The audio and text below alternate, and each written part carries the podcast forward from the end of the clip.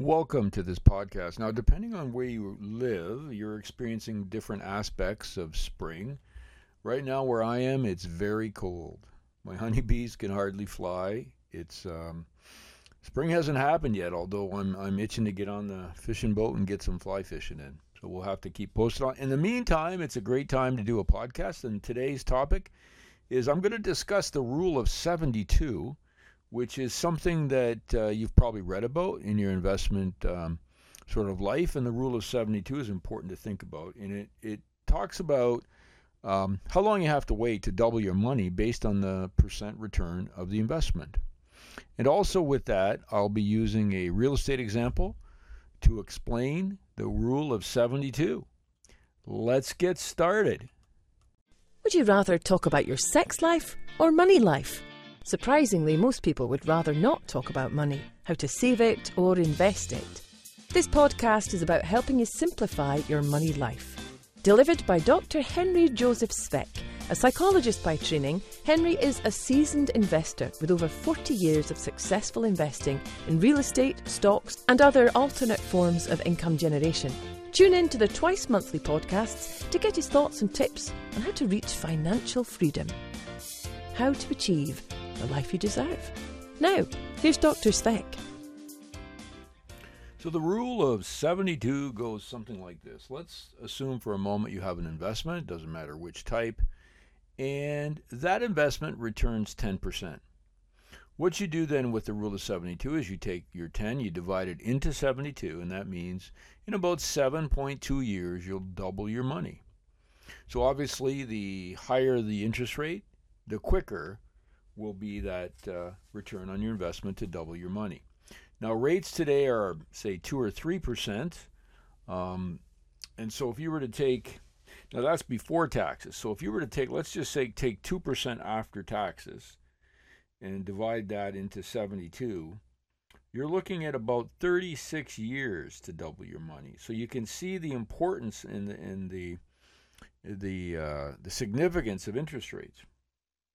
So let's look at a piece of real estate. And I'm, I'm picking something that, you know, many of you, depending on where you're living, may wonder to say, yeah, that's that's not going to happen. But you, there are parts of this country where you can purchase duplexes in the two hundred thousand dollar range. So let's pick that number, two hundred thousand dollars, and let's assume it's a duplex that you've fully rented out, and you've put uh, twenty uh, percent down. So you've put forty thousand dollars of your own money, invested forty thousand of your own money into this property. Let's assume you did that. You didn't take it out or borrow it from somewhere else. And let's assume that when you bought this property, it was a 7% cap rate. Now, I'm sorry about all these numbers. Get a, get a pen, paper, because this is an important thing to remember. A 7% cap rate means that if you paid 200000 for the property, after you pay all of your expenses, you're going to have $14,000 in your bank that you then use to pay your mortgage. And if the mortgage was paid off, it would be $14,000 in cash for you. So the cap rate represents the percent return, not counting your mortgage or financing, but all the other costs are subtracted. Uh, today, depending on where you're buying real estate, cap rates may be anywhere from less than one in Toronto, which means you're not getting any return, or could be 8, 9, or even 10%, depending on the quality of the building and where you're purchasing it. So let's take our example. We have a $200,000 building. It's providing us a 7% uh, cap rate. We put $40,000 down. What that means is on that 7% cap rate, we're going to receive $14,000. And what we do then is we pay our mortgage of $9,984, leaving us a profit of roughly four, let's just say $4,000. Now, $4,000 on an investment that we put in of $40,000 is a return of 10%. So, using the rule of 72, it'll take us about 7.2 years to double our money. We'll go from 40,000 to 80,000. But here's where it gets really exciting when we're talking about real estate.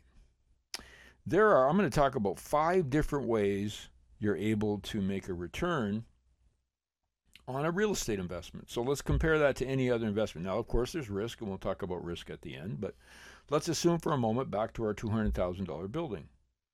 We have a return, a cap rate of 7%. So we're making money on that investment. The second advantage of real estate is leverage. The bank or a lender has provided you with money to put the rest of the money into the building of $160,000 and you're able to leverage it, meaning you're able to take your $40,000 and actually buy an asset worth $200,000. The third is you can depreciate your income. So in this case, we made $4,000 in profit, but that's actually tax free because we're, we're able to take 4% of the value of the building and allow that to be depreciated over time, meaning it's, you know, if there's wear and tear, but you've already accounted for wear and tear in your expenses. Um, what I'm talking about is the ability to depreciate the building and reduce your tax to zero on that $4,000 profit. Um, the fourth is uh, cash on cash return. So if you look at that return of $4,000 on an investment of 40000 that's a 10% return, which is significantly higher than anything you can get anywhere else today.